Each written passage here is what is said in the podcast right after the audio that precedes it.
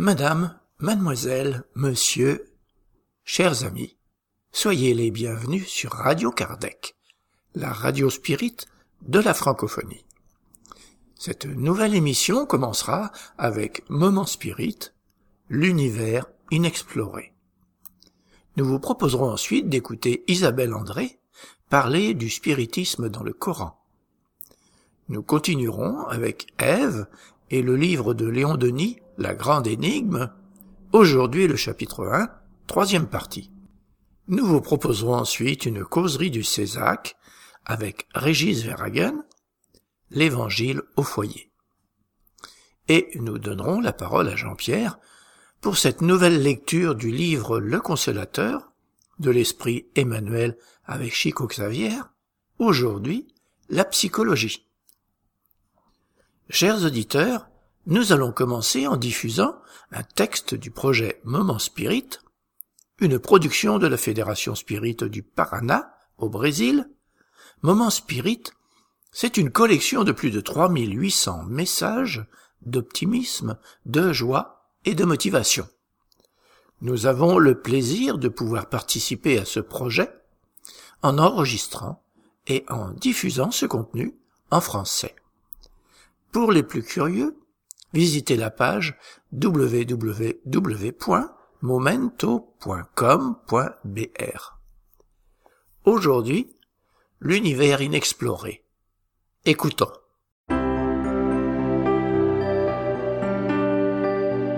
Et maintenant à l'antenne, Moment Spirit, le programme qui amène le spiritisme dans votre demeure.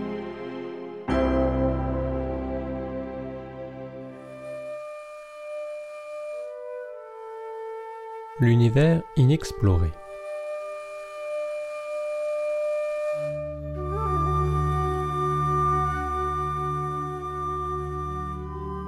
En 2016, le télescope spatial Hubble a détecté ce qui était considéré comme la galaxie la plus lointaine que nous ayons jamais observée. Un voyage dans le temps, quand l'univers n'avait que 480 millions d'années, selon les scientifiques. Le plus surprenant est sa distance par rapport à la Terre, plus de 13 milliards d'années-lumière quelque chose d'inimaginable pour notre compréhension actuelle. Pourtant, ce chiffre sera bientôt dépassé. Lorsque Hubble sera à la retraite, nous lancerons de nouveaux télescopes plus puissants, avec des technologies plus incroyables encore, et nous verrons plus loin. Remarquez, en peu de temps, l'homme a quitté les grottes et observe les galaxies lointaines. Ses conquêtes extérieures sont impressionnantes, belle. Mais nous nous rendons compte qu'il doit encore accomplir un autre exploit, aussi important que celui-ci, un autre périple, le voyage vers l'intérieur de lui-même. L'homme veut vivre sur la Lune, il veut peupler d'autres planètes, mais il ne veut pas vivre à l'intérieur de lui-même. Par conséquent, il fuit sa réalité par divers moyens psychologiques tragiques. Nous sommes des dans certains domaines, mais nous ne savons pas comment vivre en société. Nous ne savons pas comment gérer les petites frustrations. Nous ne savons pas comment perdre.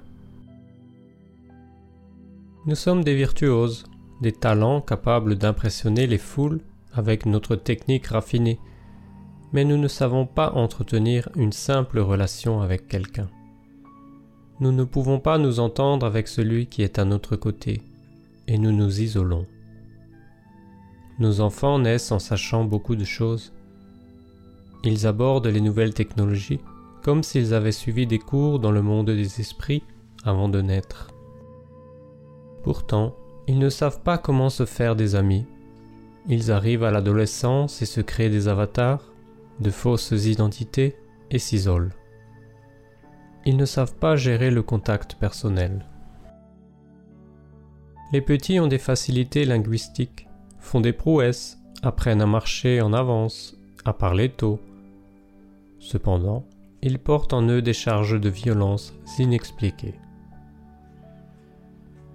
Nos idoles, artistes, personnalités de renom, qui attirent notre attention parce qu'ils sont si spéciaux dans ce qu'ils font, qui semblent avoir une vie parfaite, cachent souvent la solitude, la tristesse et le manque de sens existentiel, ce qui conduit certains au suicide. Et nous, pères et mères, avons appris à être multitâches, à gérer plusieurs choses à la fois, à avoir le contrôle de tout, à avoir des informations, à regarder 200 chaînes de télévision pendant que nous faisons attention à nos enfants et pendant que nous nous nourrissons. Mais à quel prix? Combien de temps allons-nous supporter ce rythme? Nous connaissons-nous assez bien pour répondre? Nous en concluons parfois qu'il est temps de ralentir notre rythme, de réduire nos activités. Cependant, ce n'est presque toujours que lorsqu'il est tard, lorsque la dépression s'est installée, quand l'anxiété a pris le dessus ou lorsqu'un changement biologique plus grave attire notre attention.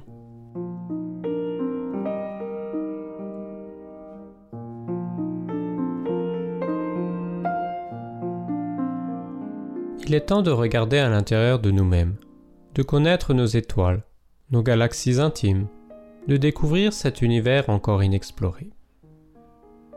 La vie devient insoutenable sans cette connaissance.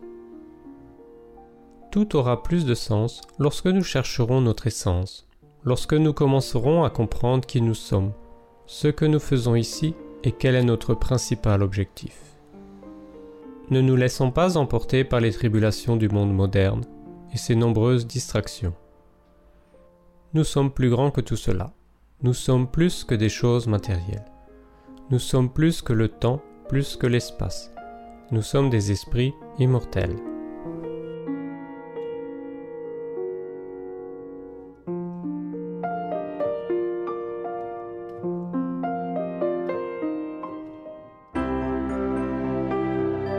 Ainsi se termine un autre épisode de Moment Spirit offert par livraria mundo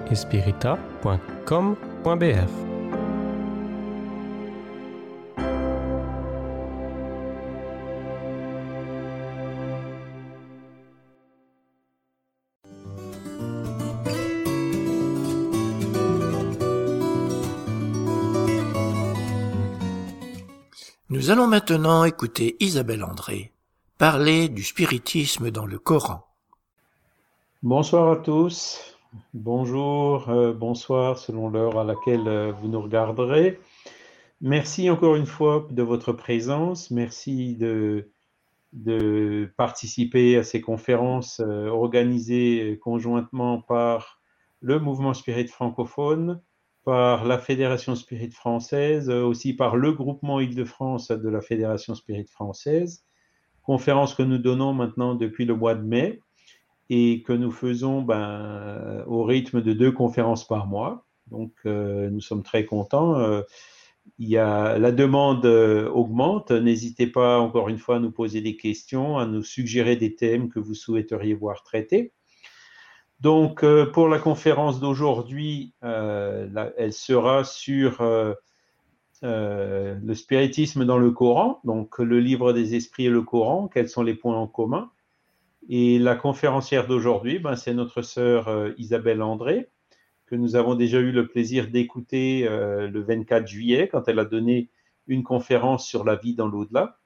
Et donc, euh, ce soir, Isabelle, donc, qui dirige le centre Spirit Alan Kardec de la ville de Rambouillet, dans la région parisienne, et qui, participe aussi, bien sûr, au groupement d'Île-de-France et à la Fédération Spirit française, va nous développer ce thème. Voilà, un thème qui est très intéressant. Vous savez que Alain Kardec, il a publié un livre qui s'appelle L'Évangile selon le spiritisme. Et donc, euh, il n'a certainement pas eu le temps, avant de se désincarner en 1869, de traiter les autres sujets, dont celui-ci, qui est un sujet euh, vraiment important. Voilà. Alors, euh, ben, Isabelle, bonjour, merci beaucoup. Et puis, ben, sans plus tarder, je vais te laisser la parole. Merci, Charles. Bonsoir euh, à vous tous et euh, à ceux qui nous verront par la suite. Donc, je suis vraiment ravie de faire cette conférence, de présenter ce travail. sur les points communs entre le livre des esprits et le Coran. Il y a quelques années, j'avais présenté une conférence sur la vie et la médiumnité du prophète Mohammed. Et donc ici, nous sommes dans la droite ligne de ce travail. Alors, comme le disait Charles, euh, en août et en novembre 1866, Alan Kardec rédigeait déjà un article dans la revue Spirit consacré au prophète Mohammed intitulé Mahomet et l'islamisme. La place éminente que tient l'islam dans les religions terrestres justifie en effet son étude. Alan Kardec a encouragé l'étude comparée des religions afin de mettre en évidence leurs points communs et d'établir une fraternité spirituelle universelle. Donc, les enseignements spirituels qu'ont donnés les sages, les prophètes, ont été donnés aux êtres humains en des lieux et en des temps bien spécifiques. Ils sont par conséquent adaptés au degré de compréhension des êtres humains de ces époques, ainsi qu'à leurs habitudes culturelles. Donc, pour appréhender l'essence d'une religion, Kardec nous conseillait d'extraire la composante culturelle et civilisatrice et rechercher non la lettre qui tue, mais l'esprit qui vivifie. C'est par l'âme et par le cœur que nous pourrons comprendre les enseignements figurés, allégoriques, qui étaient destinés à des êtres humains qui n'étaient pas toujours capables de comprendre les choses purement spirituelles. donc c'est par l'âme et par le cœur que j'ai lu, étudié le Coran et dont je vais essayer de montrer les points communs avec le livre des esprits. Donc, euh, ce travail est réalisé par le Centre Spirit Alain Kardec de Rambouillet Seules les correspondances entre le Coran et l'enseignement spirit sont relevées dans ce travail afin d'établir une unité spirituelle. L'étude euh, s'appuie exclusivement sur le Coran. Je n'ai pas retenu ni les hadiths de Al-Borari, qui sont du IXe siècle, ni les biographies du prophète de l'islam, notamment celle d'Ibn Hisham, qui date aussi du IXe siècle, car elles sont postérieures euh, de deux siècles à la révélation coranique. Alors le Coran, vous avez ici euh, une illustration d'un ancien Coran. C'est le livre sacré de l'islam, comme vous le savez tous. Il est considéré par les musulmans comme la parole divine transmise à Mohammed par l'intermédiaire de l'ange Djibril, qui correspond à l'ange Gabriel de la Bible. Il comporte 114 sourates qui sont subdivisés en versets et qui contiennent les euh, paroles du prophète prises en note par ses disciples, puis assemblées sous les califats d'Abou Bakr, qui est mort en 634, et d'Othman, mort en 656. Donc ce sont les califes qui ont succédé à Mohammed. Le mot Coran, comme je vous l'ai noté, est issu de la racine arabe kara, qui veut dire lire, ou karana, rassembler, joindre, ou recueillir, réunir. Donc, euh, c'est vraiment une récitation, une, euh, un livre que ce Coran. Le spiritisme, je vais vous présenter brièvement le spiritisme. Pour ceux qui ne le connaissent pas, c'est une philosophie morale ainsi qu'une science d'observation des phénomènes spirituels. Les ouvrages de base qui constituent la codification spirite ont été rédigés par le français Alan Kardec euh, qui vécut au milieu du 19e siècle. Et ils ont été réalisés à partir d'enseignements transmis par le monde spirituel. Le spiritisme met Dieu au cœur de son enseignement. Il vient rappeler la nécessité d'accroître en nos âmes la sagesse, l'amour et la charité afin de se rapprocher de Dieu, qui est le but ultime de nos existences terrestres.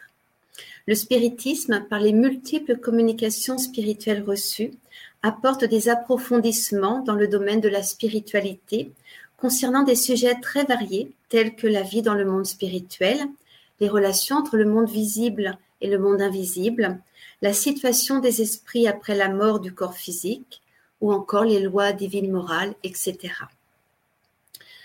L'islam, comme le spiritisme, sont des révélations divines c'est pourquoi l'enseignement fondamental de l'islam se retrouve dans la philosophie spirite. Donc ici, sur cette diapo, vous voyez euh, le livre des esprits et sa traduction en arabe, et j'ai mis en parallèle une page du Coran.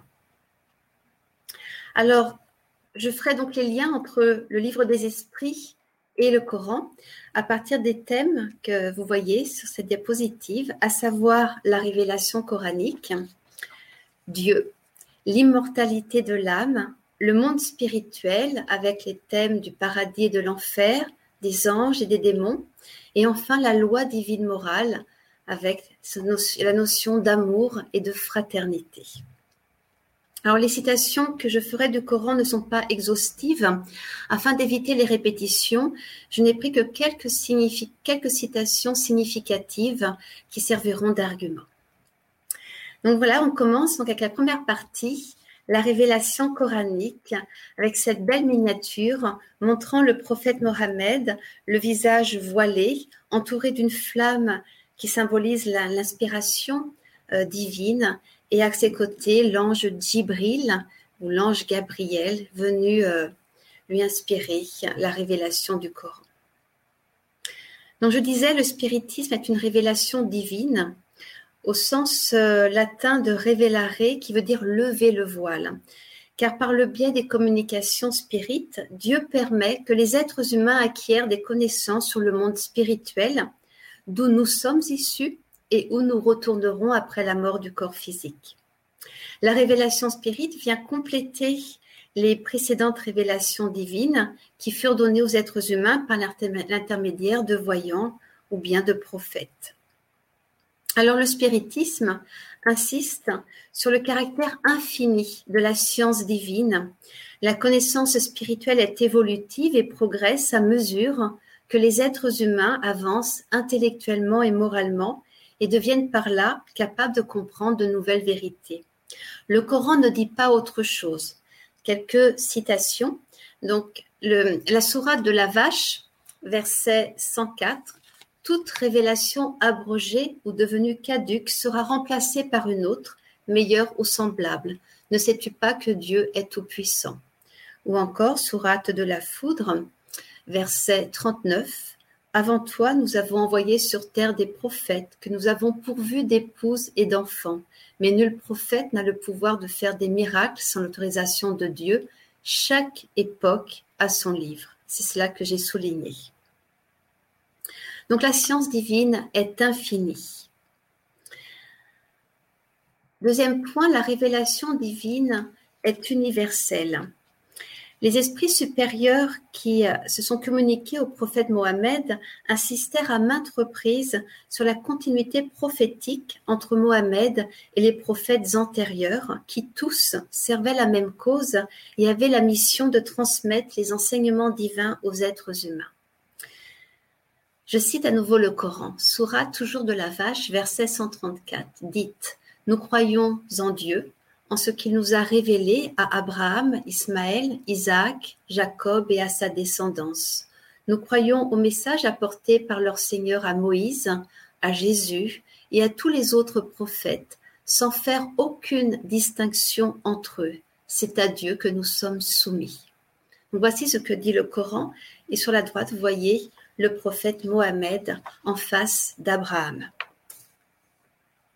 Alors les tribus d'Arabie. Vous voyez ici sur la diapo euh, une carte de la Mecque et euh, de Médine, de l'Arabie, euh, au 7e siècle, à l'époque où vivait le, où a vécu le prophète Mohammed.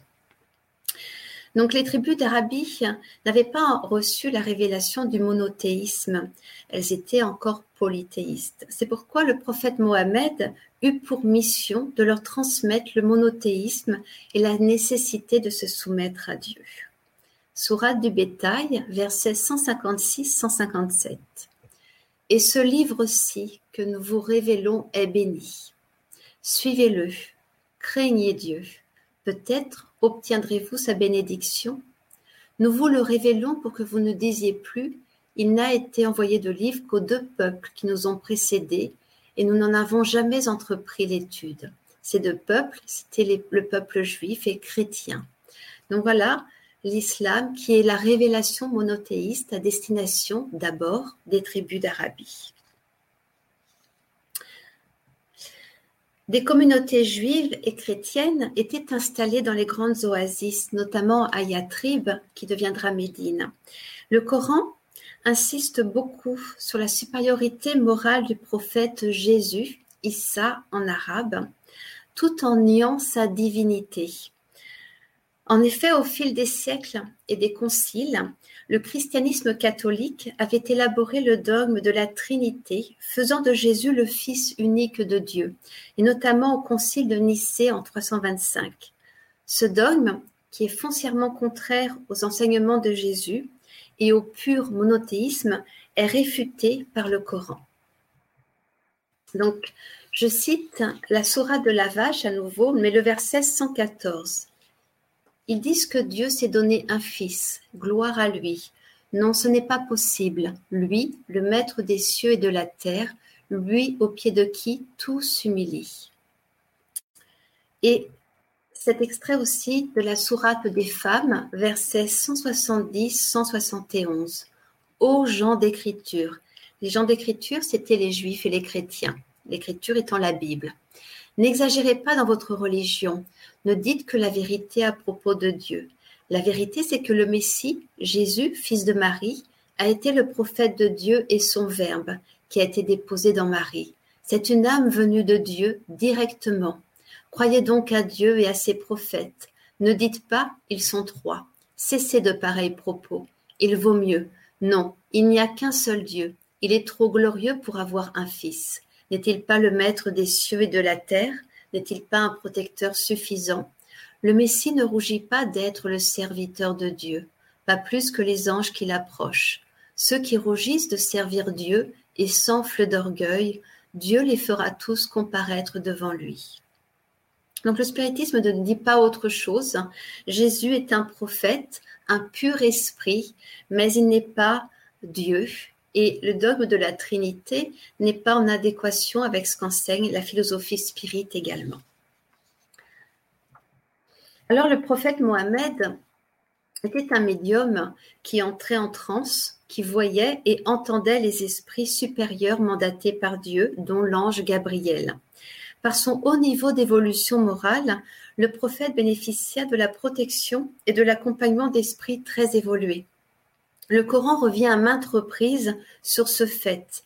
L'enseignement que prodiguait Mohammed n'était pas sa conception personnelle, il lui était inspiré par des esprits supérieurs envoyés de Dieu. Ainsi, dans la sourate de la résurrection, versets 16 et 17, N'agite pas ta langue dans ta hâte à réciter le Coran. C'est à nous qu'il appartient de l'incarner en toi et d'en composer un livre au fur et à mesure que nous te le divulguons, assimile-t-on la substance. On voit bien ici le travail médiumnique du prophète Mohammed. Ou encore cette citation de la sourate de l'araignée, verset 48. Tu ne récitais pas de livre et tu n'écrivais pas de la main droite avant l'inspiration, sans quoi les méchants pourraient douter de l'authenticité du livre. Donc le Coran est une révélation, on le voit ici, une révélation divine. Et le Coran, comme le spiritisme, met Dieu au cœur de son enseignement, et c'est ce que nous allons voir à présent. Alors, excusez-moi, j'ai sauté cette euh, diapositive. Autre citation, je reviendrai à la transition après, sur la médiumnité du prophète Mohammed il y avait aussi cette citation très parlante Dieu ne communique pas directement avec l'homme, mais il l'inspire ou lui parle à travers un voile ou lui envoie un prophète par qui il révèle ce qu'il désire. Il est le sublime et le souverain juge. Et celle-ci aussi, Sourate de l'étoile, il a été instruit par le pur esprit, plein de vigueur. Celui-ci se dressa dans les sphères les plus hautes, puis il se laissa glisser, il descendit. Il s'arrêta à une distance de deux arcs ou même moins. Il fit au serviteur de Dieu, c'est-à-dire au prophète Mohammed, les révélations dont il était chargé. Donc là, on a vraiment cette notion de pur esprit, ce qui correspond à l'ange Gabriel. Dans le spiritisme, les purs esprits sont des esprits qui se sont purifiés au cours de très nombreuses existences et qui ne sont plus soumis à la réincarnation. Jésus était aussi un pur est, un pur esprit. Donc maintenant, passons à la partie sur Dieu. Alors je le disais, Dieu est au cœur de la philosophie spirite et au cœur de l'islam. Le livre des esprits, qui est le livre de base de la, philosophie spirite, s'ouvre sur la notion de Dieu, définie comme l'intelligence suprême, la cause première de toute chose. Et l'existence de l'univers et de toute la création suppose une cause première que nous appelons Dieu. Les attributs de Dieu que nous pouvons appréhender à notre niveau d'évolution sont les suivants. C'est le point 2 que vous avez sous les yeux. Dieu est éternel, immuable, immatériel, unique, tout-puissant, souverainement juste et bon. Dieu est infini dans toutes ses perfections. Donc ce sont des extraits euh, du livre des esprits, mais également des œuvres posthumes d'Alain Kardec où c'est développé dans ces deux ouvrages. Les différents points sont développés. Je n'ai pas le temps de, le faire ici. Je vous renvoie à la lecture de, ces ouvrages pour lire euh, les développements sur Dieu. Alors l'islam est également un pur monothéisme invitant les croyants à aimer et à glorifier le Créateur de toutes choses. Donc sur cette belle image où l'on voit la Voie lactée, il y a cette sourate de Joseph, le verset 105, où il est dit Que de signes sur terre et dans les cieux révèlent l'existence de Dieu, mais les hommes les considèrent sans y prêter attention. Donc la beauté de la création révèle l'existence de Dieu, du Créateur. Alors l'islam contient de très très beaux versets sur Dieu. Euh, je vais juste en citer quelques-uns. Mais vraiment, il y a des versets magnifiques sur la grandeur, la beauté divine. Donc, premier extrait, extrait, donc il y a quelques extraits de la Sourate de la Vache, le verset 161. Votre Dieu est un Dieu unique. Il n'y a pas d'autre Dieu que lui, le clément, et qui manifeste sa clémence. Ou bien, verset 20, Ô homme, adorez votre Maître, celui qui vous a créé, vous et ceux qui vous ont précédés le verset 113, À Dieu appartiennent à la fois le levant et le couchant. De quelque côté que vous vous tourniez, vous trouverez la face de Dieu, car Dieu est partout et il sait tout. Et enfin, sera de la table, Dieu pardonne celui qui regrette ses fautes et les rachète par une meilleure conduite, car Dieu est clément et miséricordieux. Donc on a vraiment ici euh, une, euh, de magnifiques citations sur la beauté, la grandeur et la miséricorde divine. Dieu qui a créé tout et notamment qui nous a créé, nous, ces créatures immortelles. J'arrive au point, au deuxième point, au troisième point, pardon, concernant l'immortalité de l'âme. Alors, euh, je vais d'abord euh, présenter ce qu'en dit le spiritisme. Donc, il y a en l'être humain un principe intelligent que l'on appelle âme ou esprit, qui est indépendant de la matière et qui donne la faculté de penser. Le spiritisme vient apporter de très nombreuses preuves de l'immortalité de l'âme grâce aux communications d'esprit. Donc, si le corps physique est périssable, L'esprit, entouré de son corps spirituel, appelé périsprit, est immortel, comme on le voit ici sur ce dessin qui a été donné par une médium, où l'on voit euh, un cercueil, et à côté, l'esprit et son, et son périsprit, l'âme immortelle, il est écrit voir au-delà du tombeau. Donc nous savons que, créé simple et ignorant, l'esprit évolue jusqu'à devenir un jour un pur esprit et goûter un bonheur inaltérable. Mais l'esprit ne pouvant, dans une seule existence, acquérir toutes les qualités morales et intellectuelles qui doivent le conduire au but, il y arrive par une succession d'existences. Ainsi, la réincarnation, ou retour de l'esprit à la vie corporelle, sur Terre ou sur d'autres planètes permet le progrès des esprits. Donc, on a trois points fondamentaux dans la philosophie spirite. Le corps physique est certes périssable, mais l'âme et le périsprit sont immortels et s'épurent à mesure que l'esprit s'épure. et euh, l'esprit s'épure, s'illumine grâce au principe de la pluralité des existences. Alors l'immortalité de l'âme est un point fondamental du Coran qui vient rappeler que la vie terrestre est une vie éphémère, tandis que la vie dans le monde spirituel est éternelle. Je cite la sourate de l'araignée, verset 64. La vie de ce monde n'est que futilité et badinage. La véritable vie, c'est celle de l'autre monde, mais les hommes ne le savent pas. Donc la primauté ici est donnée à la vie dans le monde spirituel. Donc le Coran enseigne que l'âme est immortelle et retourne à Dieu. Je vous cite quelques extraits du Coran. Sourate de la prosternation, verset 11, dit L'ange de la mort qui est à vos côtés recueillera votre âme, puis vous retournerez à Dieu. Ou encore, Sourate de la Vache, verset 27, Comment pouvez-vous renier Dieu, vous que Dieu a tiré du néant, qu'il vous fera mourir et revivre, et près duquel vous retournerez un jour? Sourate de la délibération, verset 28, Si un malheur vous frappe, c'est que vous l'avez préparé de vos propres mains, et pourtant, que de fautes il pardonne. Alors, je ne sais pas si j'ai mis, non, je n'ai pas mis d'autres citations. Alors, ce qui est intéressant avec ces deux dernières citations, c'est qu'elles font penser à la réincarnation, puisque euh, si un malheur vous frappe, c'est que vous l'avez préparé de vos propres mains. Comment expliquer les malheurs de naissance tels que les infirmités sans le principe de la réincarnation? Alors, euh, Mohamed, le prophète Mohamed enseignait déjà l'immortalité de l'âme aux musulmans, aux premiers musulmans.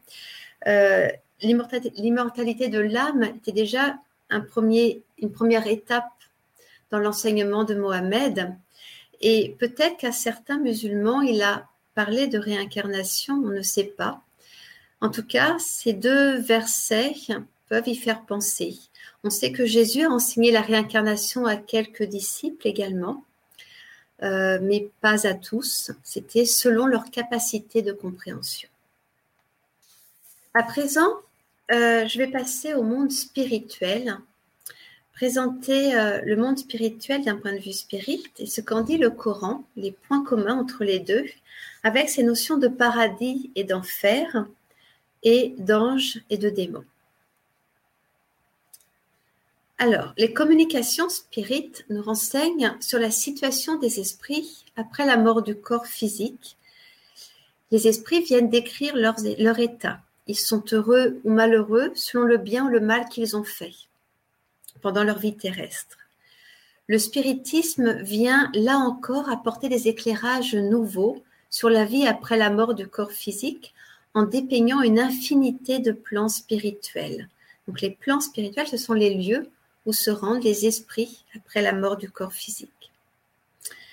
Si les esprits qui ont commis de graves infractions aux lois divines morales se retrouvent sur des plans sombres que l'on peut comparer aux descriptions de l'enfer, ils n'y restent pas éternellement, puisqu'il dépend d'eux d'y mettre un terme par un repentir sincère. Par leur repentir, ils sont conduits par de bons esprits, en particulier par leur guide spirituel, c'est-à-dire l'ange gardien des religions, sur des plans spirituels de régénération où ils peuvent se reposer dans des paysages naturels, s'instruire dans des bibliothèques ou auprès de maîtres. Ils peuvent aussi se rendre utiles et préparer leur retour sur la terre afin de progresser dans l'épreuve. Dieu est toute justice, c'est pourquoi chacun est rétribué selon ses actes, ses mérites ou ses démérites. Il est en outre toute miséricorde, aussi il permet la réparation par le biais de la réincarnation. Alors le Coran décrit également le retour des esprits dans le monde spirituel où les actes sont pesés à l'aune de l'amour. L'accès à des plans spirituels inférieurs ou supérieurs est déterminé par les actes de la vie terrestre. Il fallait des images fortes euh, pour ce peuple belliqueux d'Arabie. Aussi le prophète Mohammed dépeint un feu éternel qui brûle les pécheurs. C'est une image biblique qui qu'il ne faut pas prendre à la lettre. Et par opposition, il dépeint des jardins luxuriants du paradis où s'écoule une eau vive. Euh, et euh, cette eau était très importante pour ces peuples du désert.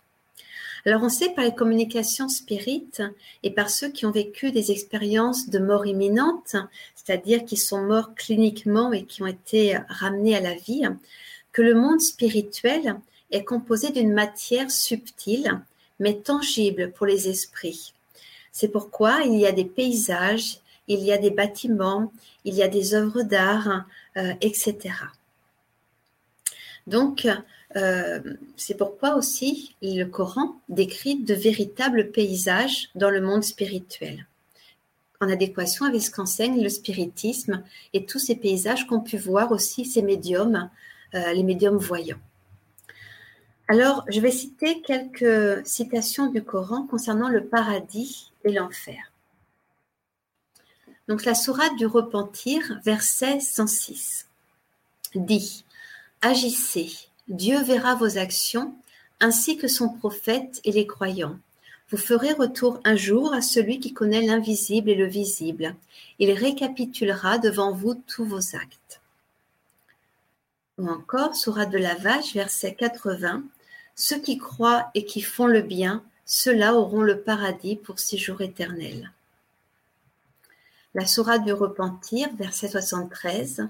Dieu réserve des jardins arrosés d'eau vive aux croyants, hommes et femmes, pour l'éternité. Il leur réserve aussi de riantes demeures dans les jardins de l'Éden. D'avoir été élus par Dieu sera pour eux une récompense plus grande encore. Quelle magnifique récompense.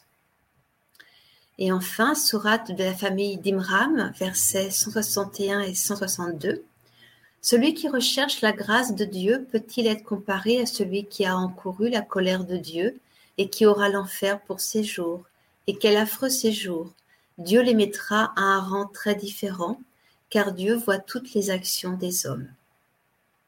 Donc ici une description de Dieu omniscient, omnipotent et juste. Alors, un jugement dernier. Le Coran à l'instar de la Bible, adhère à un jugement dernier, durant lesquels les âmes ressuscitées seront jugées par Dieu. La question que on peut se poser, est-ce qu'il faut croire à une fin des temps apocalyptique où les âmes quitteront leur sépulcre pour se présenter devant Dieu, sachant que le spiritisme a démontré que ce n'était pas possible, que les corps en décomposition, les atomes, les molécules s'étaient éparpillées, ou bien peut-être que ce jugement a été pris à la lettre, c'est une image qui a été prise à la lettre, ce serait peut-être plutôt dernier au sens de divin, au sens d'ultime, au sens de supérieur au jugement des hommes. Le verset suivant témoigne de l'entrée des âmes dans le monde spirituel immédiatement après la mort du corps physique. Là, il n'est pas du tout question de résurrection des corps. Voici le verset. C'est extrait de la sourate de la famille d'Imran, verset 168, où il est dit Ne croyez pas que ceux qui ont été tués au service de Dieu soient morts. Non, ils sont vivants. Ils sont auprès de Dieu qui pourvoit à tous leurs besoins. Ou bien, la sourate des troupes, verset 39, Dieu recueille les âmes quand elles meurent et quand elles dorment il garde celle dont il a décidé la mort et renvoie les autres jusqu'au terme fixé. Il y a là un enseignement pour qui réfléchit. Donc l'âme retourne dans le monde spirituel dès la mort du corps physique. C'est ce qui ressort de ces citations. Chaque âme étant unique, le monde spirituel est peuplé d'esprits de différents niveaux d'évolution morale. Nous amène à la question des anges des démons. Dans le livre des esprits, Alan Kardec classe les esprits en trois ordres. Les esprits imparfaits, chez lesquels prédomine la matière, l'ignorance, l'orgueil, l'égoïsme et toutes les imperfections morales qui en découlent. nous sommes des esprits imparfaits pour l'instant. Il y a les bons esprits, chez lesquels, à l'inverse, prédomine l'esprit sur la matière et qui ont le désir du bien. Et enfin, les purs esprits, chez lesquels l'influence de la matière est nulle et leur supériorité intellectuelle et morale absolue par rapport aux esprits des autres ordres. Tous les esprits progressent au cours de très nombreuses existences et tous parviennent tôt ou tard à l'état de pur esprit. Les anges des religions sont des esprits ayant atteint cet état de pureté et de supériorité morale. Les démons des religions sont des esprits inférieurs qui néanmoins évolueront car telle est la loi divine, la loi du progrès. Donc sur ce diapo, vous voyez le dessin médiumnique, ces, dessins sont pris sur le site de la CITA, la page Facebook de la CITA, d'un esprit très évolué, celui de l'esprit de Thérèse, celui de Thérèse d'Avila, et à droite un esprit inférieur représenté en noir. Les anges. Dans le Coran, les anges, les purs esprits, interviennent auprès des êtres humains pour les aider, les conseiller, les protéger.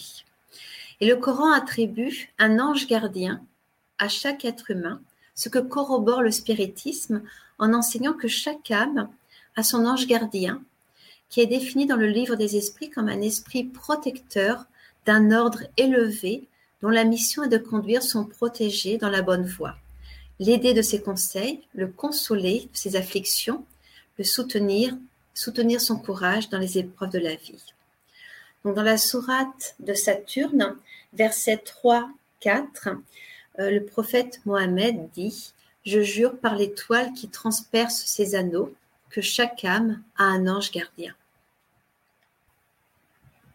Alors le Coran fait également mention des génies, qui semblent correspondre aux esprits, car parmi ces génies, il y en a de bons et il y en a de mauvais, et ils se distinguent des êtres humains.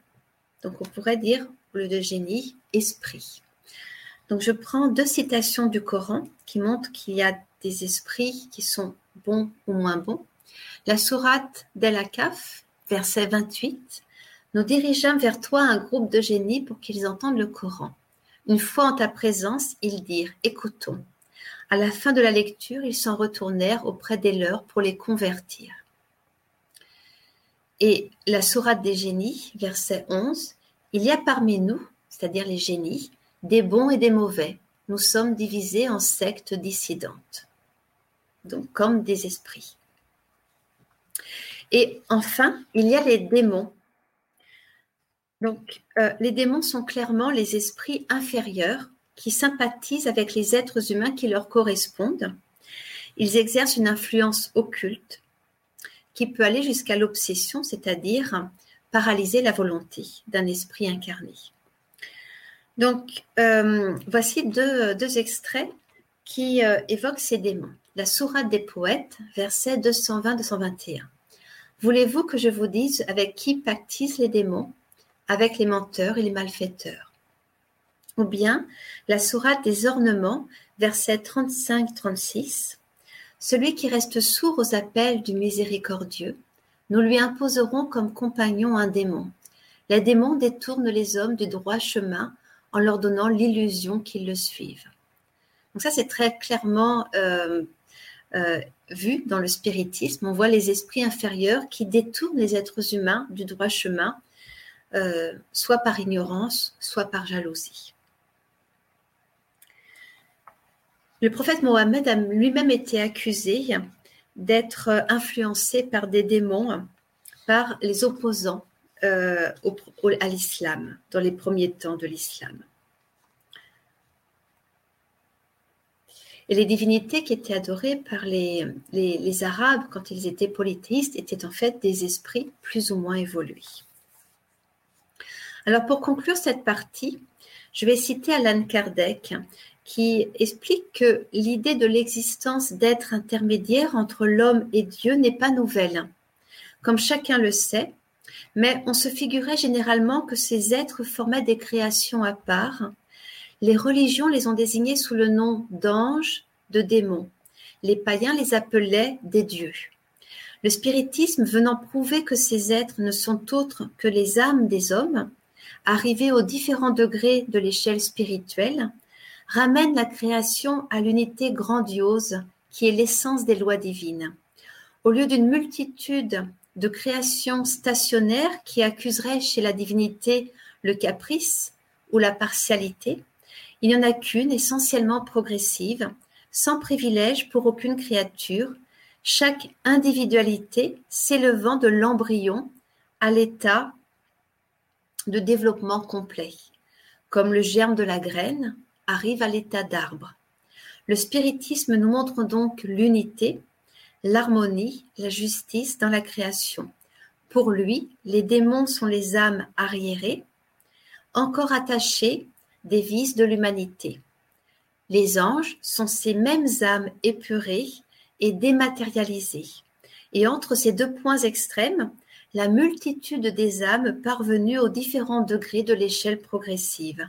Par là, il établit la solidarité entre le monde spirituel et le monde corporel. C'est un extrait des œuvres posthumes d'Alan Kardec. Alors, je vais arriver à ma dernière partie, euh, qui est intitulée La loi divine morale, amour et fraternité. Dans le livre des esprits, la loi divine est présentée comme éternelle et, immuable, la seule vraie pour le bonheur de l'être humain. Elle lui indique ce qu'il doit faire ou ne pas faire, et il n'est malheureux que parce qu'il s'en écarte. La loi d'adoration, ainsi que la loi d'amour et de charité, sont les plus importantes. La première relie Dieu, l'être humain, à Dieu, à son Créateur, la seconde lui permet de se rapprocher de lui en purifiant son âme. L'adoration est définie dans le livre des esprits comme l'élévation de la pensée vers Dieu. Par l'adoration, on rapproche son âme de lui. Si l'adoration extérieure est utile par l'exemple qu'elle donne, le spiritisme met l'accent sur la prière du cœur. Je cite ici le livre des esprits. La véritable adoration est dans le cœur, dans toutes vos actions, songez toujours qu'un maître vous regarde. Alors le Coran exhorte également les fidèles de Dieu à la prière quotidienne. Voici deux citations du Coran, d'abord sur la foi en Dieu, et puis je citerai deux citations sur la prière. Sourate du repentir, verset 51, dit Il ne nous arrivera que ce que Dieu voudra, il est notre maître. C'est en lui que les croyants mettent leur confiance. La sourate des troupes, verset 21. Quel plus grand bien que d'avoir le cœur ouvert à la foi et que d'être guidé par la lumière de mon Seigneur. Malheur au cœur insensible qui n'évoque jamais Dieu. Ceux-là sont dans un égarement profond. Et ensuite, la prière dans le Coran, sourate de la vache, verset 151. Ô croyants, Puisez votre force dans la patience et la prière. Dieu est avec les persévérants. Et la sourate de Houd, verset 114. Prie matin et soir et une partie de la nuit. Les bonnes actions chassent les mauvaises. C'est là un avertissement pour ceux qui réfléchissent. Donc la foi, la prière sont vraiment les liens que nous avons avec Dieu.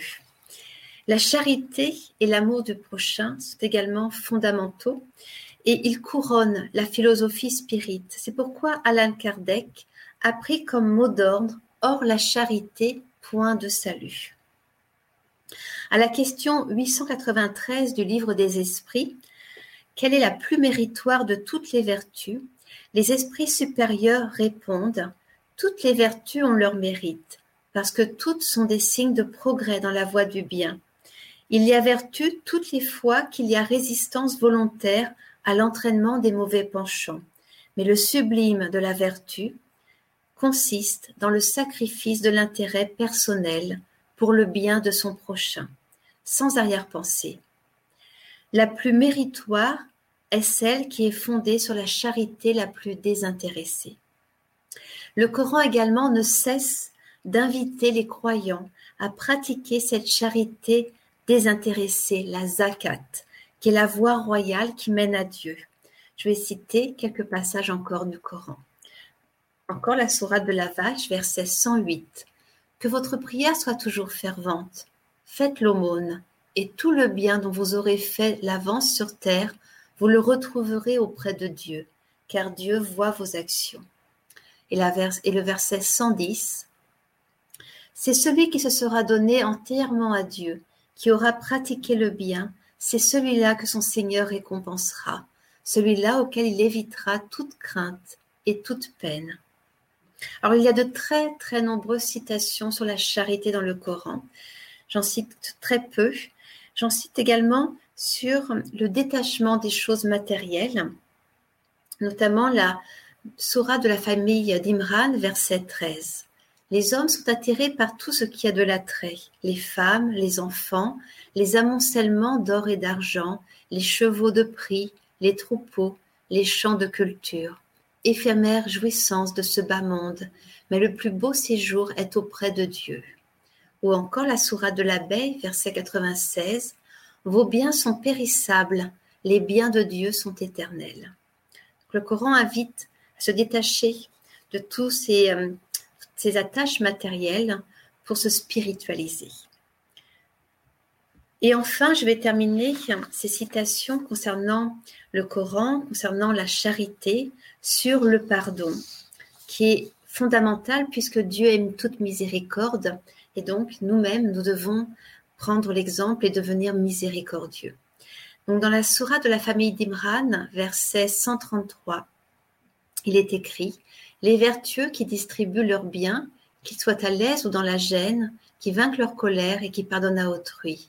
Dieu aime les cœurs généreux. Donc pour, euh, pour conclure ce, bref exposé, euh, on peut dire que le prophète Mohammed a été un médium d'une très grande évolution morale qui eut pour mission de révéler aux tribus arabes l'existence d'un Dieu unique, créateur de toutes choses, omniscient, tout-puissant et miséricordieux. Le prophète Mohammed a également révélé à ces peuples du désert leur immortalité et la nécessité pour l'âme de s'épurer par, l'amour pour Dieu et l'amour pour le prochain, et ainsi d'accéder au bonheur spirituel. Le spiritisme enseigne ces mêmes vérités parce que lui aussi est issu de Dieu. Il vient en outre approfondir certains points qui étaient restés dans l'ombre, car alors les êtres humains n'étaient pas encore prêts pour ces vérités. Et, plus tard, nous apprendrons toujours et toujours. Le spiritisme aussi évoluera constamment, car la science divine est infinie et il nous reste énormément à apprendre. Je vous remercie euh, pour votre écoute. L'assaut Kardec, la diffusion de la philosophie spirit par l'écrit, en ouvrant l'accès à des livres de qualité à prix réduit, pour étudier et vous épanouir pour votre bien-être et pour surmonter les difficultés de la vie. Notre engagement est d'aider le mouvement spirit dans son ensemble, entièrement sans but lucratif. Tous nos bénéfices sont consacrés à la traduction et à l'impression de livres spirit de qualité. Faites par et pour le mouvement spirit. L'adresse www.assocardec en. Nous continuons avec Ève et le livre de Léon Denis, La grande énigme, aujourd'hui le chapitre 1, troisième partie. Ne cherche pas Dieu dans les temples de pierre et de marbre, ô homme qui veut le connaître, mais dans le temple éternel de la nature, dans le spectacle des mondes parcourant l'infini, dans les splendeurs de la vie qui s'épanouit à leur surface, dans la vie des horizons variés. Plaines, vallées, montagnes et mers, que t'offre ta demeure terrestre. Partout, sous l'éclat du jour ou sous le manteau constellé des nuits, au bord des océans tumultueux, comme dans la solitude des forêts, si tu sais te recueillir, tu entendras les voix de la nature et les subtils enseignements qu'elle murmure à l'oreille de ceux qui fréquentent ces retraites et étudie ces mystères. La terre vogue sans bruit dans l'étendue. Cette masse de dix mille lieues de tour glisse sur les flots de l'éther comme un oiseau dans l'espace, comme un moucheron dans la lumière. Rien ne trahit sa marche imposante. aucun grincement de roue, aucun murmure de vagues sous ses flancs. Silencieuse, elle passe, elle roule parmi ses sœurs du ciel. Toute la puissante machine de l'univers s'agite. Les millions de soleils et de mondes qui la composent, mondes près desquels le nôtre n'est qu'un enfant, tous se déplacent, s'entrecroisent, poursuivent leur révolution avec des vitesses effrayantes, sans qu'aucun son, aucun heurt ne vienne trahir l'action de ce gigantesque appareil. L'univers reste calme. C'est l'équilibre absolu. C'est la majesté d'un pouvoir mystérieux, d'une intelligence qui ne s'impose pas, qui se cache au sein des choses, mais dont la présence se révèle à la pensée et au cœur, et qui attire le chercheur, comme l'abîme. Si la Terre évoluait avec bruit, si le mécanisme du monde se remontait avec fracas, les hommes effrayés se courberaient et croiraient, mais non. L'œuvre formidable s'accomplit sans effort. Globes et soleils flottent dans l'infini, aussi légers que des plumes sous la brise. En avant, toujours en avant. La ronde des sphères se déroule, guidée par une puissance invisible. La volonté qui dirige l'univers se dissimule à tous les yeux. Les choses sont disposées de manière que personne ne soit obligé de croire en elles. Si l'ordre et l'harmonie du cosmos ne suffisent pas à convaincre l'homme, il est libre. Rien ne contraint le sceptique d'aller à Dieu. Il en est de même des choses morales. Nos existences se déroulent et les événements se succèdent sans liaison apparente. Mais l'immanente justice plane de haut sur nous et règle nos destins d'après un principe inéluctable, par lequel tout s'enchaîne en une série de causes et d'effets. Leur ensemble constitue une harmonie que l'esprit affranchi de préjugés, éclairé par un rayon de la sagesse, découvre et admire. Que savons-nous de l'univers? Notre œil ne perçoit qu'un domaine restreint de l'empire des choses. Seuls les corps matériels, semblables à nous, l'affectent. La matière subtile et diffuse nous échappe. Petite note. Actuellement, nous ne connaissons et ne pouvons connaître de leur essence ni l'esprit, ni la matière. Fin de la petite note. Nous ne voyons que ce qu'il y a de plus grossier dans notre entourage. Tous les mondes fluidiques, tous les cercles où s'agite la vie supérieure, la vie radieuse, échappent aux regards humains. Nous ne distinguons que les mondes opaques et lourds qui se meuvent dans les cieux. L'espace qui les sépare nous paraît vide. Partout, de profonds abîmes semblent s'ouvrir. Erreur. L'univers est plein. Entre ces demeures matérielles, dans l'intervalle de ces mondes planétaires, prisons ou bagnes flottant dans l'espace, d'autres domaines de la vie s'étendent. Vie spirituelle, vie glorieuse, que nos sens épais ne peuvent percevoir car, sous ces radiations, il se briserait comme une vitre au choc d'une pierre. La sage nature a limité nos perceptions et nos sensations. C'est degré à degré qu'elle nous conduit dans le chemin du savoir. C'est lentement, étape par étape, vie après vie, qu'elle nous mène à la connaissance de l'univers, soit visible, soit caché. L'être gravit une à une, les marches de l'escalier gigantesque qui conduit à Dieu. Et chacun de ces degrés représente pour lui une longue série de siècles.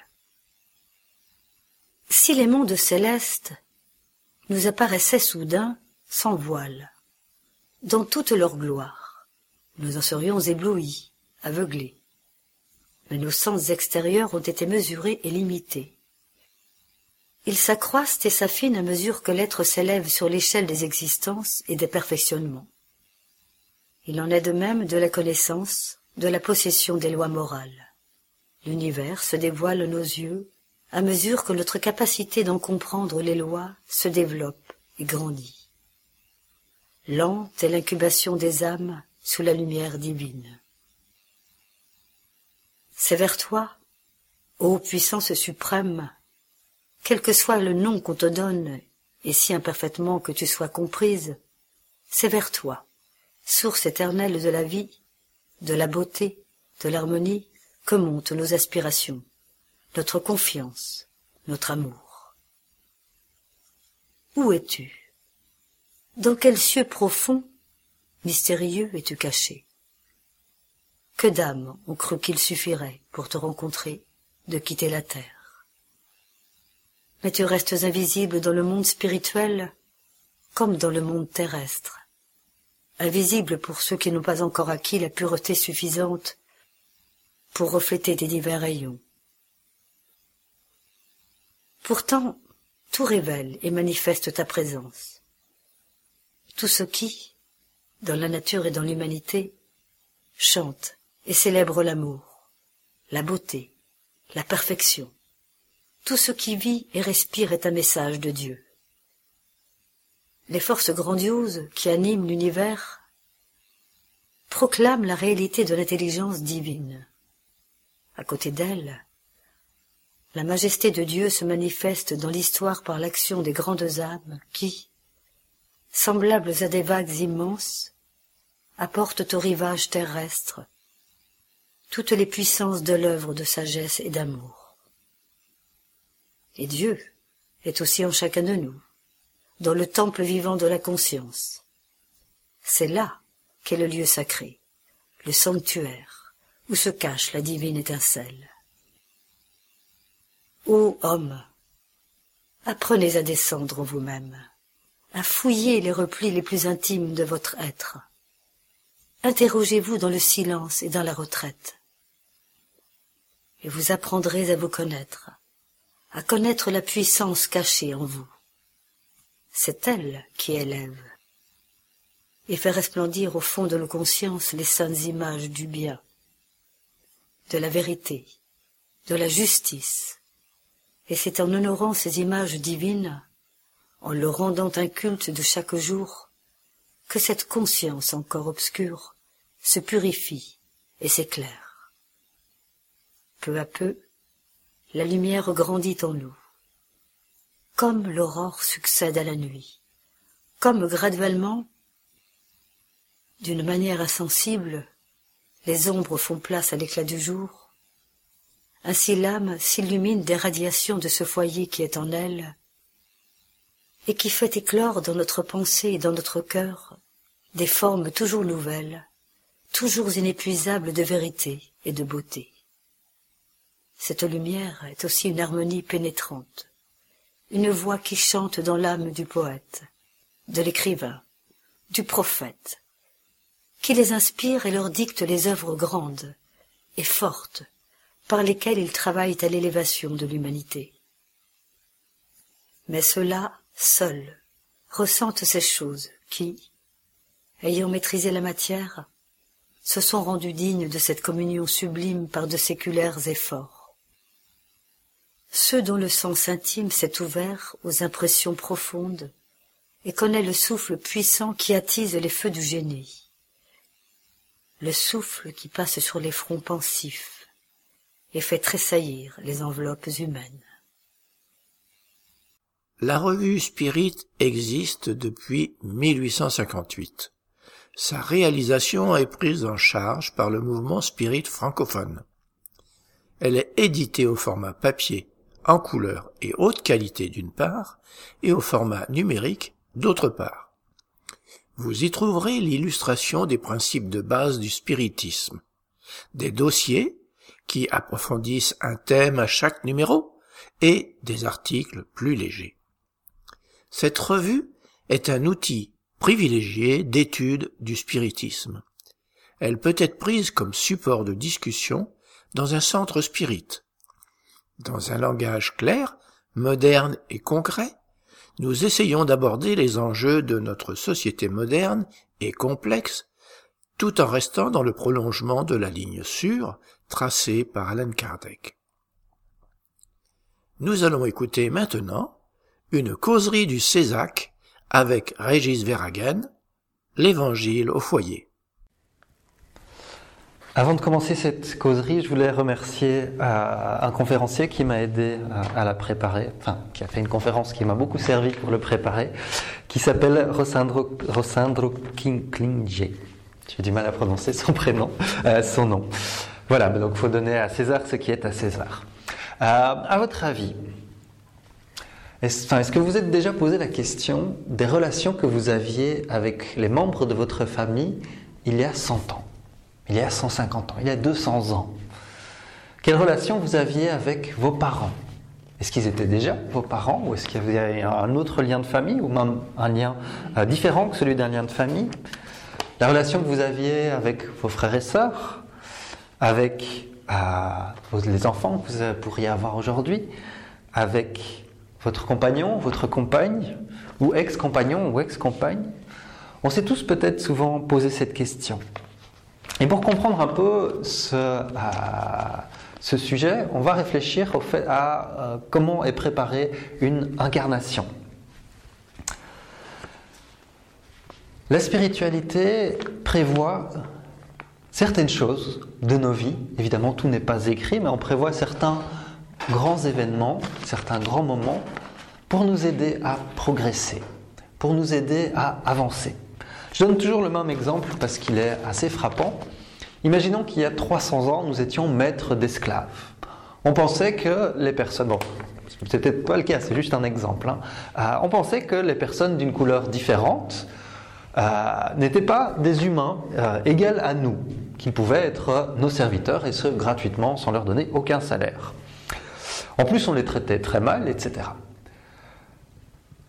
Une fois qu'on est décédé, Dieu voyant ça, s'est dit cette personne a besoin de comprendre. Elle a besoin de comprendre ce qu'elle a fait à son prochain. Parce que jusque-là, elle croyait que les esclaves étaient plus ou moins des animaux, des trucs, euh, et même les animaux déjà, elle aurait besoin de comprendre aussi. Et donc Dieu va euh, nous offrir la possibilité d'être dans la même situation. Donc on va se retrouver soi-même esclave, ou si on incarne aujourd'hui où l'esclavage n'existe plus, on va se retrouver dans une situation avec des supérieurs qui vont être tyranniques. Et on va se dire, mais qu'est-ce que j'ai fait pour ça? Eh bien, cette situation, elle va servir à ce que dans notre cœur s'inscrive l'idée qu'on doit traiter les autres comme à nous-mêmes, comme on voudrait qu'on nous traite. C'est tout simple, mais c'est important. Et ce qui fait que dans une vie suivante, une personne qui voudra de nouveau être tyrannique avec d'autres êtres humains se dira non. Il y a quelque chose d'inscrit dans son cœur qui lui dit non, je ne peux pas faire ça. Eh bien, pour la famille, c'est la même chose. Les liens familiaux vont être prévus pour pouvoir arranger des choses, pour pouvoir comprendre des choses et souvent pour pouvoir réparer ou pour pouvoir progresser. Par exemple, deux personnes qui ont eu un conflit important.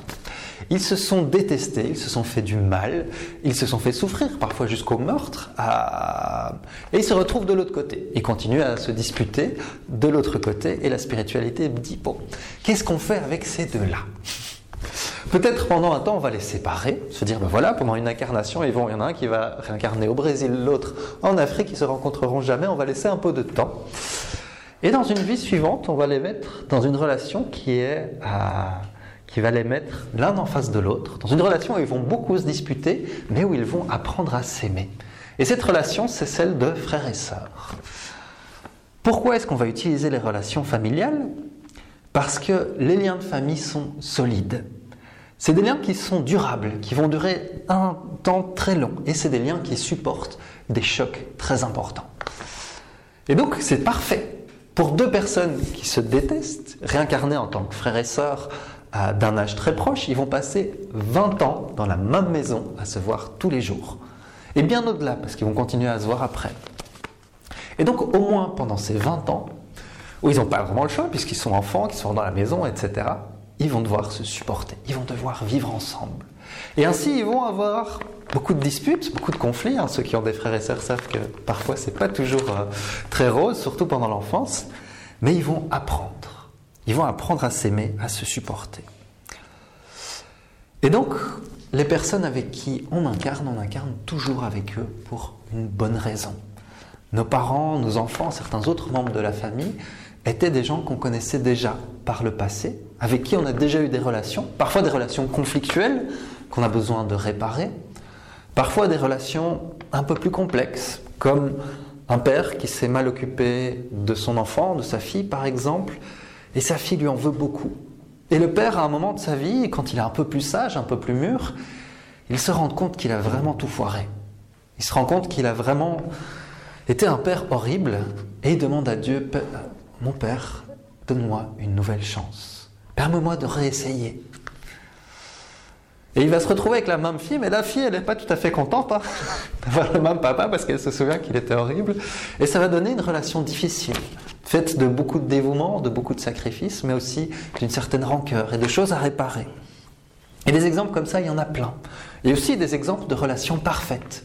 De mère qui, euh, qui sait qu'elle va avoir deux enfants, deux enfants qui sont une dispute, rappelez-vous de, de l'histoire du début, euh, et son rôle, ça va être de faire en sorte qu'ils tiennent ensemble.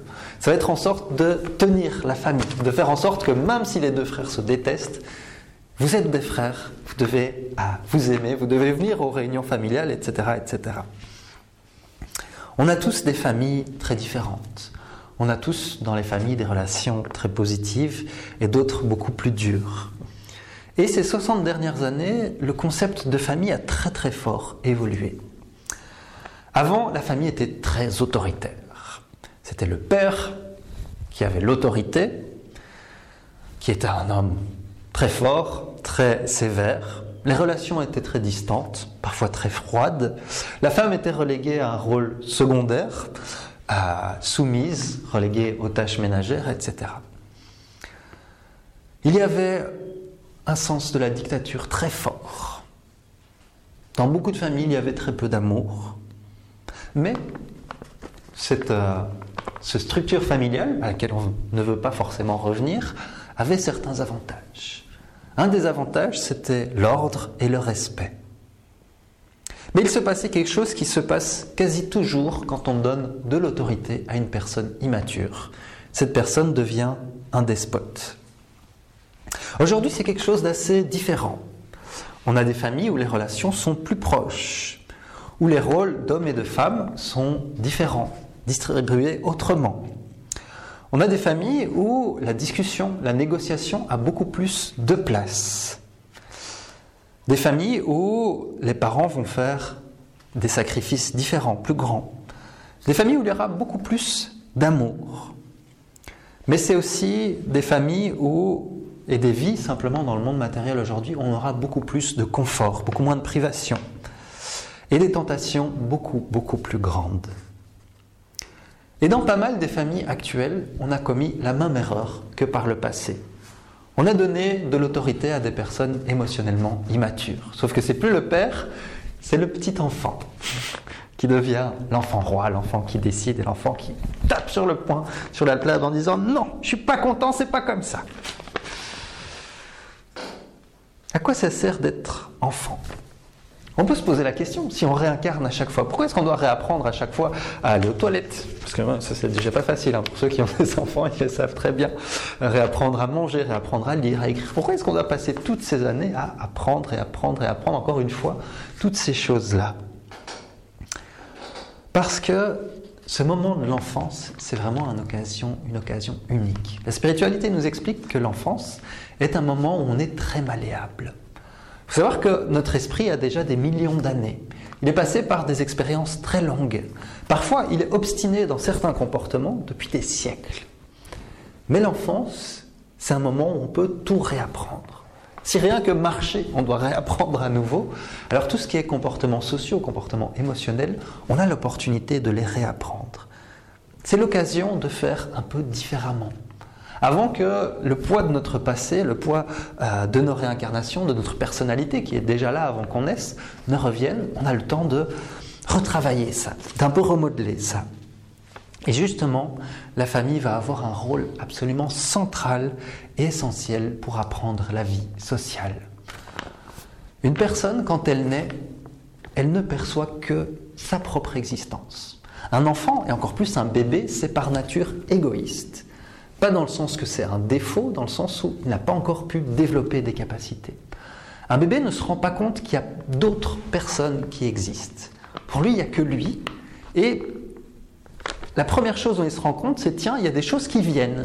Par exemple, il y a de la nourriture qui vient, notamment quand je pleure. Ah, c'est bien ça. Mais il ne comprend pas que cette nourriture, ça vient d'un autre être humain. Puis il va se rendre compte qu'il y a une personne, sa maman. Et c'est ma maman. Et puis après, au bout de, quelques mois, il se rend compte qu'il y a une troisième personne. Là, c'est pas facile. Hein il y a un papa. Ouh là là. Ça veut dire que je dois partager maman, ma maman, avec papa. Ouh, ouh là, c'est très dur.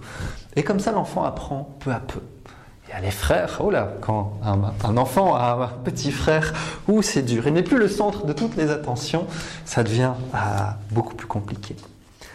En fait, en famille, on apprend à vivre ensemble. Par tous ces petits conflits, par toutes ces petites difficultés, par tous ces petits moments, on apprend la vie sociale. Et on apprend des choses absolument vitales et indispensables pour notre existence, pour notre vie. On apprend à se respecter, on apprend à collaborer, on apprend à obéir, on apprend à partager. Et ça, ça va être vraiment vital. On ne se rend pas compte à quel point dans nos sociétés c'est essentiel. Et au point que des enfants qui n'ont pas justement pu apprendre ces éléments dans la famille ont d'énormes problèmes. Un enfant qui n'a pas appris à respecter, à obéir, très très vite, il va avoir, s'il n'a pas les limites dans la famille, il va trouver les limites en dehors. Et ces limites, ça va être celles de la justice, ça va être celles des limites de, de son corps physique, c'est-à-dire de se blesser, de se faire du mal, avec des conséquences qui peuvent être évidemment désastreuses. J'ai un ami qui n'a pas pu apprendre dans sa famille à faire des tâches ménagères. Sa maman faisait toujours tout pour lui. C'est assez fabuleux parce que quand il s'est installé en couple avec euh, sa compagne, donc il s'asseyait, il mangeait, et puis il s'attendait à ce que l'assiette disparaisse. Il n'était pas bête non plus, hein, il savait comment ça fonctionnait, etc. Mais pour lui, voilà, l'assiette allait disparaître. Il ne fallait rien faire, il ne fallait pas se lever, la mettre dans la vaisselle, faire la vaisselle, faire la vaisselle, il ne fallait pas aider à faire à manger. Tout ça était magique, tout ça se faisait tout seul, et c'était maman, et maintenant que c'était plus maman, c'était sa copine qui devait le faire. Évidemment, la copine n'a pas du tout apprécié. En 2017, bon, il y a déjà quelques années, donc dans les années 2000, etc., ça passait pas du tout.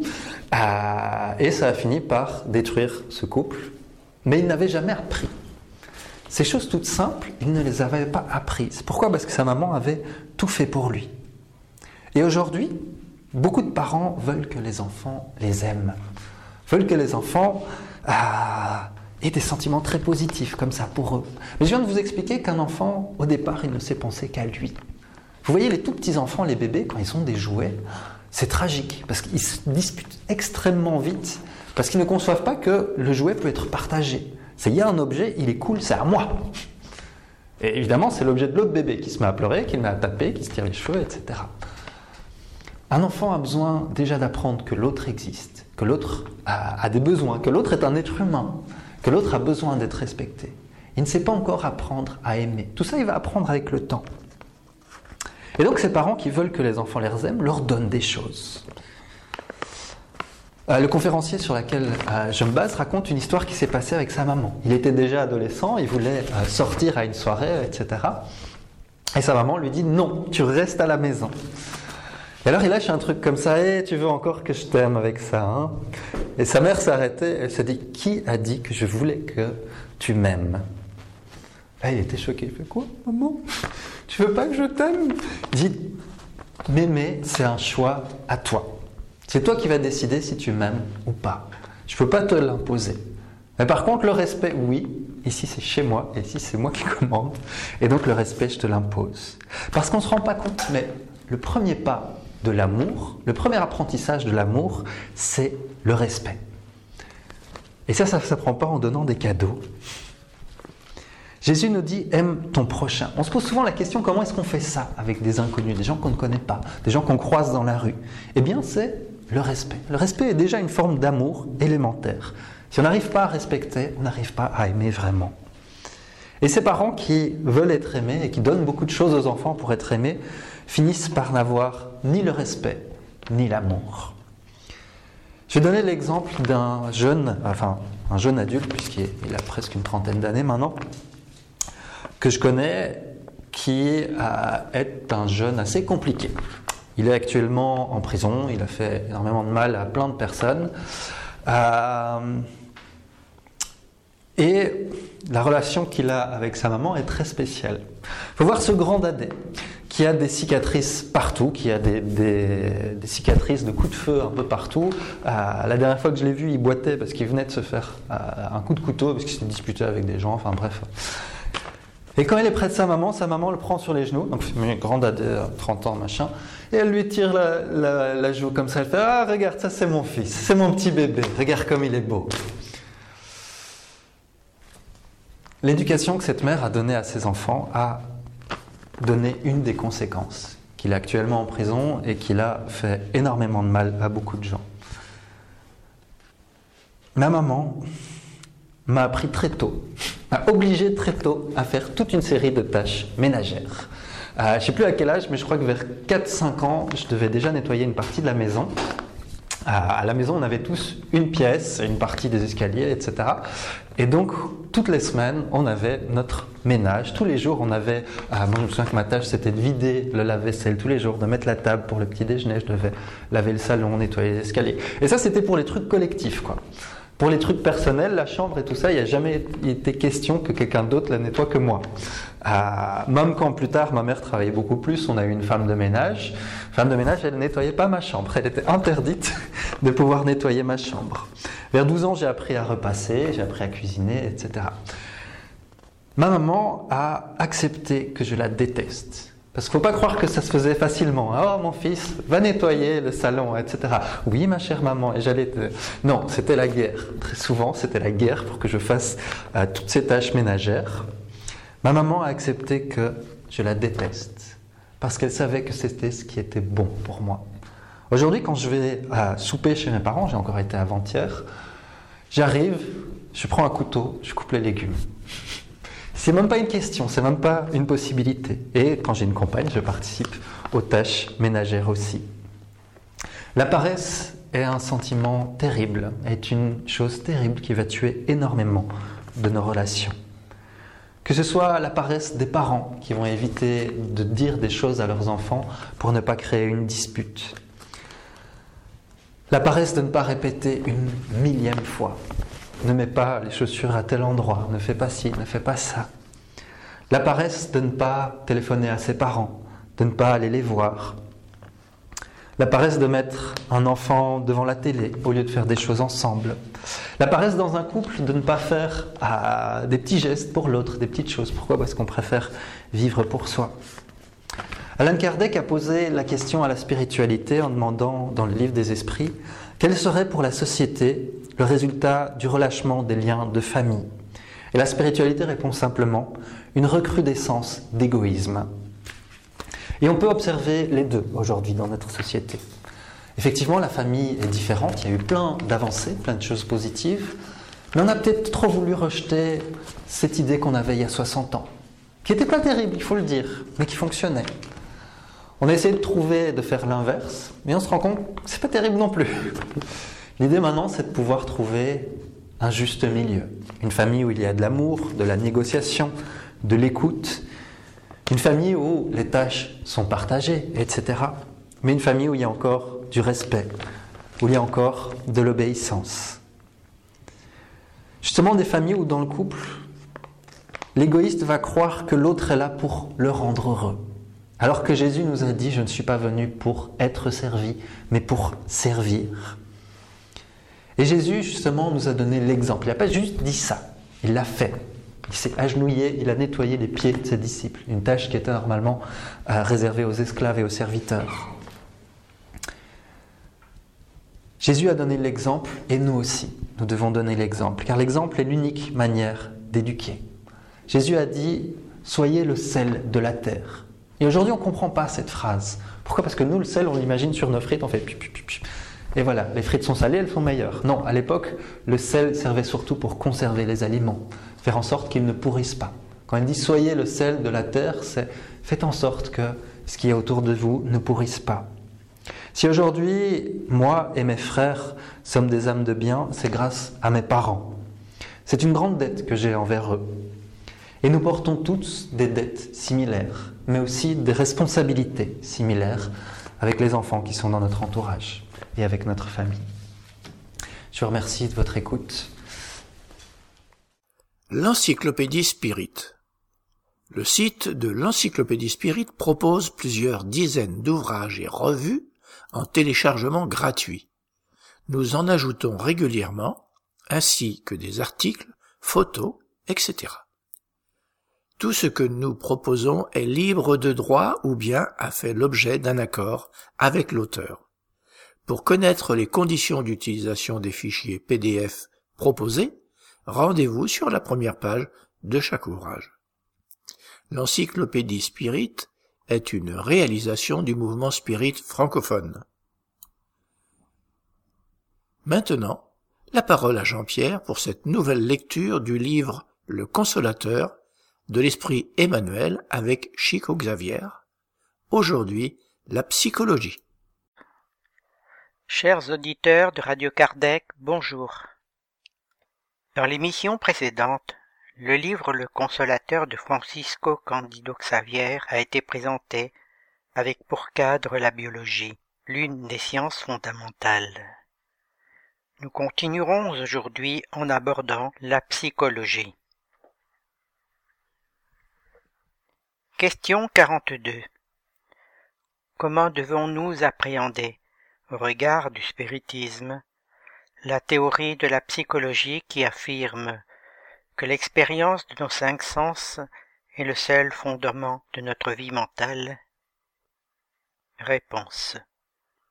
Le spiritisme déclare que l'homme est maître d'un patrimoine plus vaste, consolidé par les expériences de ses différentes vies.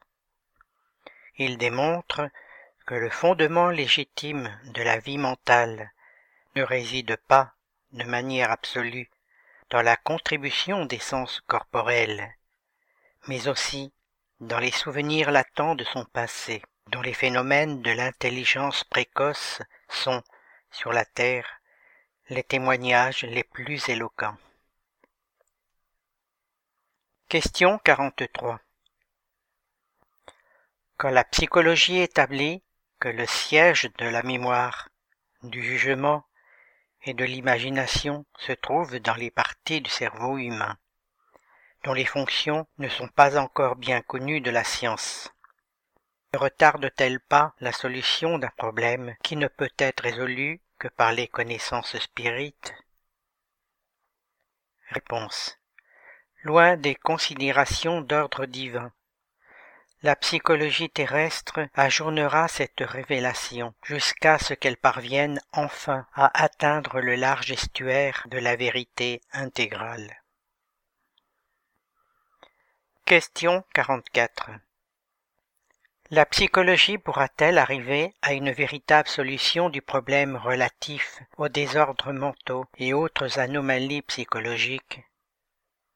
Réponse en se bornant aux ressources des sciences humaines.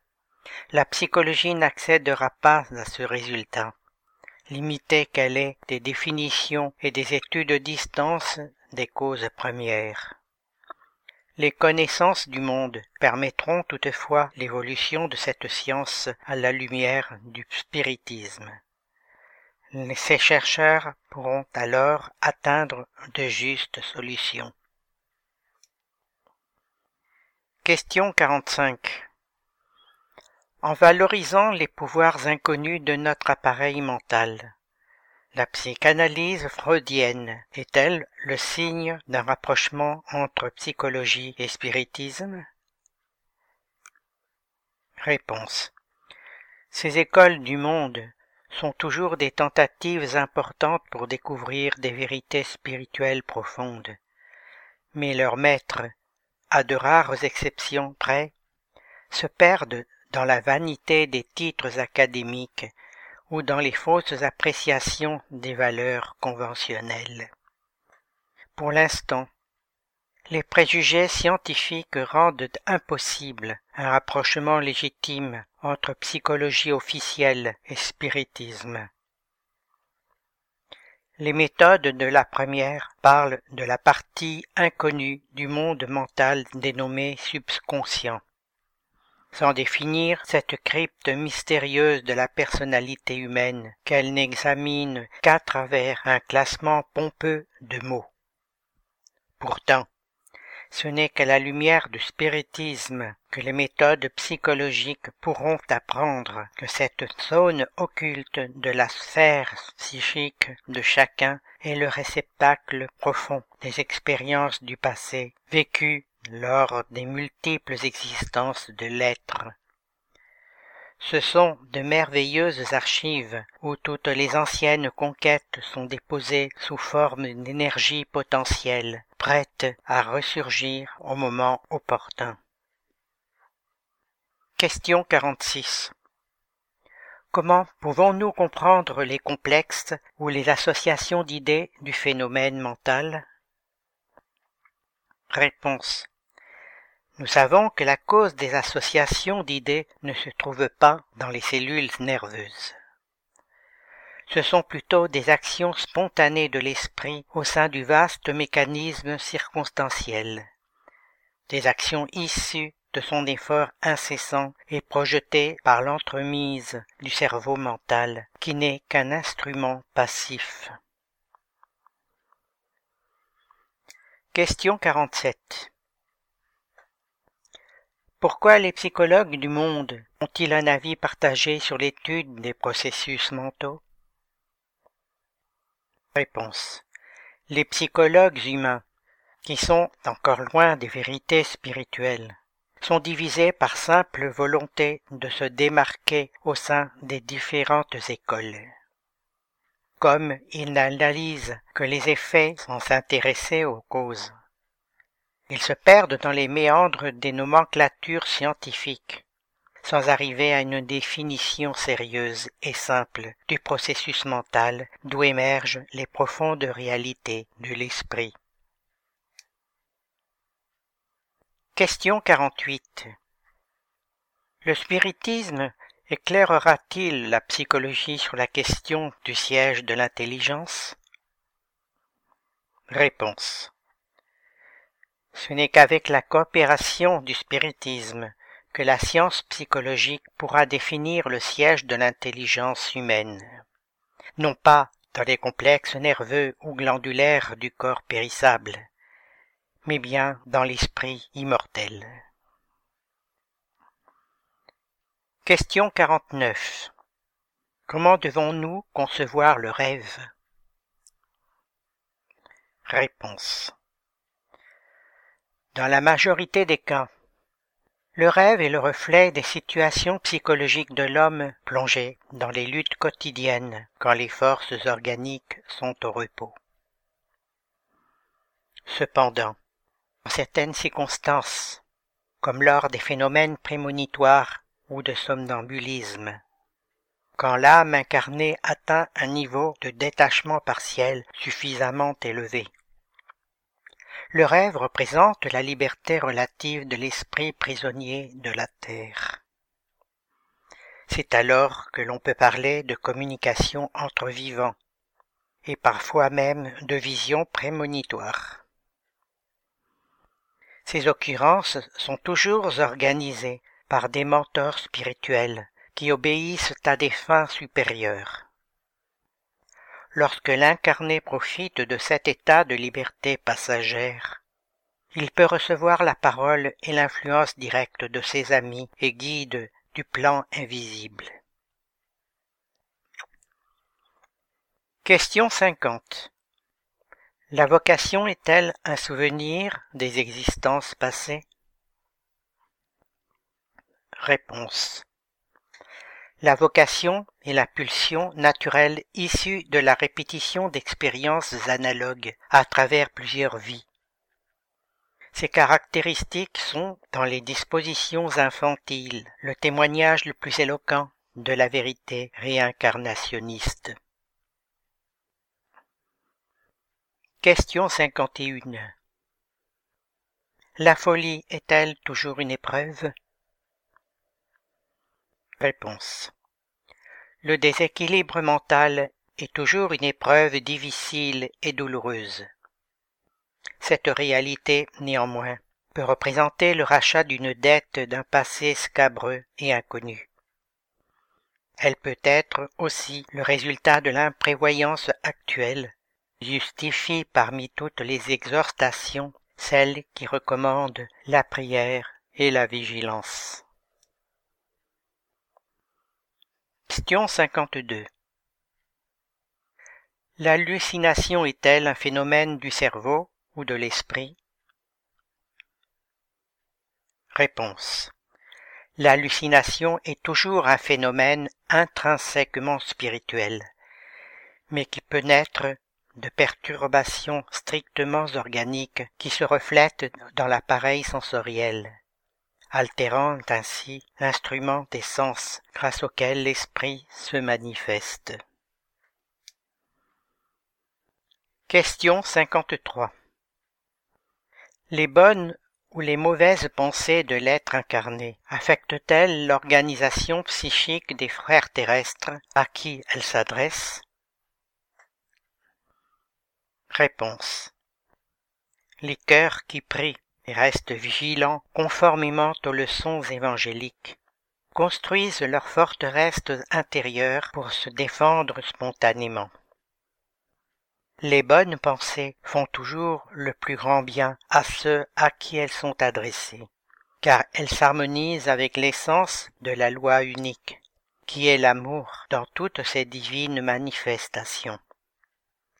Quant aux pensées de nature inférieure, elles peuvent atteindre leur objectif s'il y a identité de circonstances. Lorsque l'être est créancier de ces chocs douloureux devant la justice des compensations. Cependant, la providence divine prévaut sur tous les faits de cette nature. Elle veille à l'exécution de ses desseins d'équité avec miséricorde et sagesse. Merci Jean-Pierre. Chers auditeurs, vous pouvez aller sur les différents sites du mouvement spirit francophone et y trouver des informations et renseignements sur le site www.lmsf.org.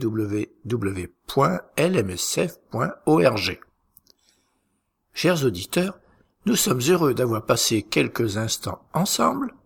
Nos émissions sont actualisées le 1er et le 15 de chaque mois. Et en attendant, nous vous disons à bientôt sur Radio Kardec.